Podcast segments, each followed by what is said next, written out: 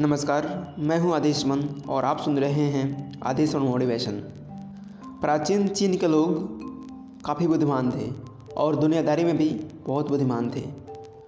उनकी एक कहावत थी, जो हमें लिख करके अपनी टोपी में चिपका लेनी चाहिए। यह कुछ इस तरह से है, जिसके चेहरे पर मुस्कान ना हो, उसे दुकान नहीं खोलनी चाहिए। आपकी मुस्कान आपके भले दिल का संदेश लाती है। आपकी मुस्कान इसे देखने वाले की ज़िंदगी में चमक लाती है।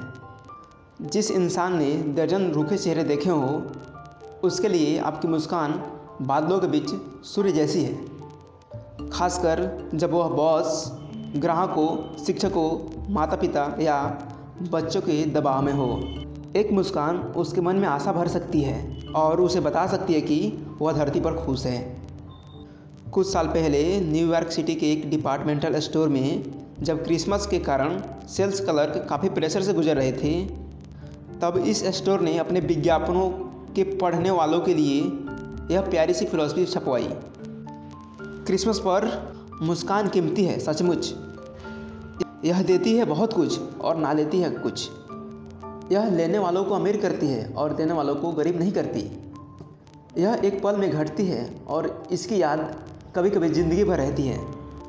कोई इतना अमीर नहीं कि इसके बिना उसका काम चल जाए और कोई इतना गरीब नहीं कि इसके फ़ायदों से थोड़ा अमीर ना हो जाए। यह घरों में खुशियाँ लाती है बिज़नेस में अच्छी नीयत लाती है और दोस्ती में उमंग लाती है।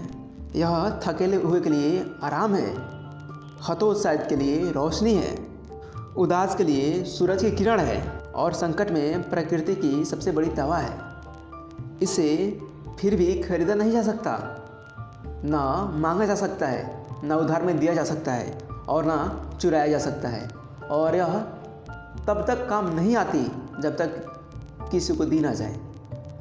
अगर क्रिसमस की भीड़ में कोई सेल्स पर्सन आपको अपनी मुस्कान ना दे तो क्या आप अपनी मुस्कान वहाँ छोड़ सकते हैं? आखिर में मुस्कान की सबसे ज़्यादा ज़रूरत उसे ही होती है जिसके पास यह देने के लिए नहीं होती है। सो दोस्तों, मुस्कुराते रहिए। एक रिसर्च में पता चला है, जब हम खुश होते हैं तो काम को अच्छे तरीके से कर पाते हैं। ऑडियो को लास्ट तक सुनने के लिए आपका बहुत बहुत धन्यवाद। थैंक यू मिलेंगे आपसे नेक्स्ट ऑडियो में। तब तक के लिए बाय बाय टेक केयर जय हिंद। वंदे मातरम।